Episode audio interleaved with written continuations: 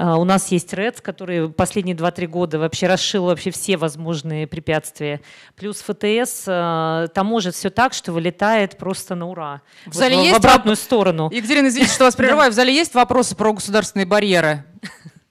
Нет, продолжаем. Поэтому, да, поэтому, поэтому, честно говоря, вот это вот, э, как сказать, отсутствие инициативы и спрос со стороны наших поставщиков, они обычно вот пытаются прикрыть э, жалобами на государство. Я вот э, не разделяю это, да, считаю, что жаловаться на государство нечестно в данном случае, потому что государство прекрасно все отработало. А у нас есть специально экспертный совет при Российском да. экспортном центре, куда мы всех активно зазываем и где как раз мы определяем те барьеры, с, которым, с которыми сталкиваются наши экспортеры по каналам интернет-торговли торговли.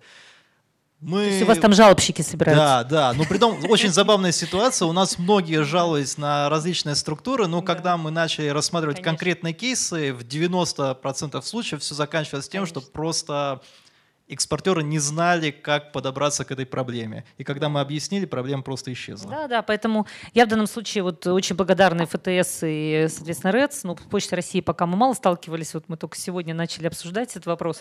Вот, но э, просто товары вылетают на ура, и проблемы в таможне там или еще с чем-то. Но у нас просто некоторые э, компании в Российской Федерации не отличают, что такое затаможить от растаможить есть они даже терминологию не понимают, потому что они все последние 15 лет упражнялись в импорте.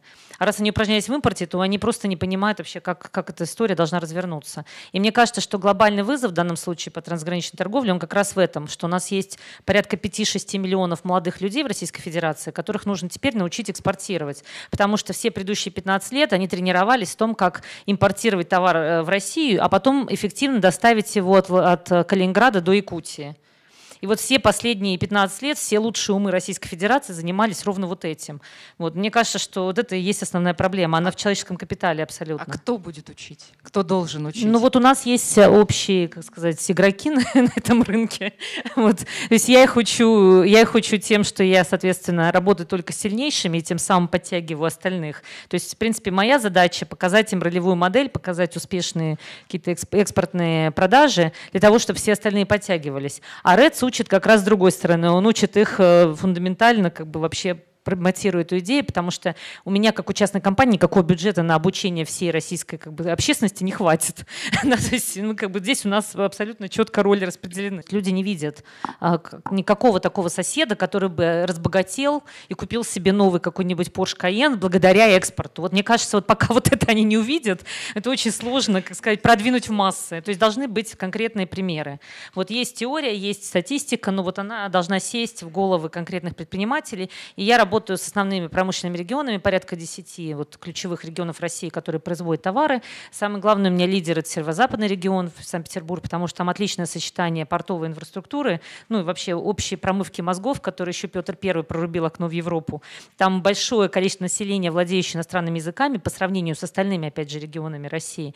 И в этом плане и, и есть производственные предприятия, которые, в общем, что-то производят еще. То есть вот это сочетание этих факторов, получается, выставляет Санкт-Петербург вот, с точки зрения экспорта, наверное, первое место. Владивосток мог бы тоже, но у них ничего нет э, производственного, да, то есть они только торгуют, да, они ничего, да, они только через себя возят в Китай, но это пока не актуально.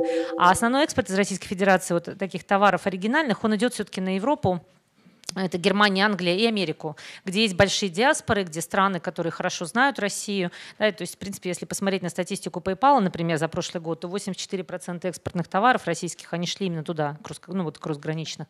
Вот. И в связи с этим Санкт-Петербург, опять же, очень удачно расположен. Вот. И, соответственно, логистика оттуда, получается, ну, из европейской части России через Санкт-Петербург или через Финляндию, Эстонию, она хорошо работает на эти рынки. Ну, это вот такие комментарии по поводу будущих каких-то трендов и развития.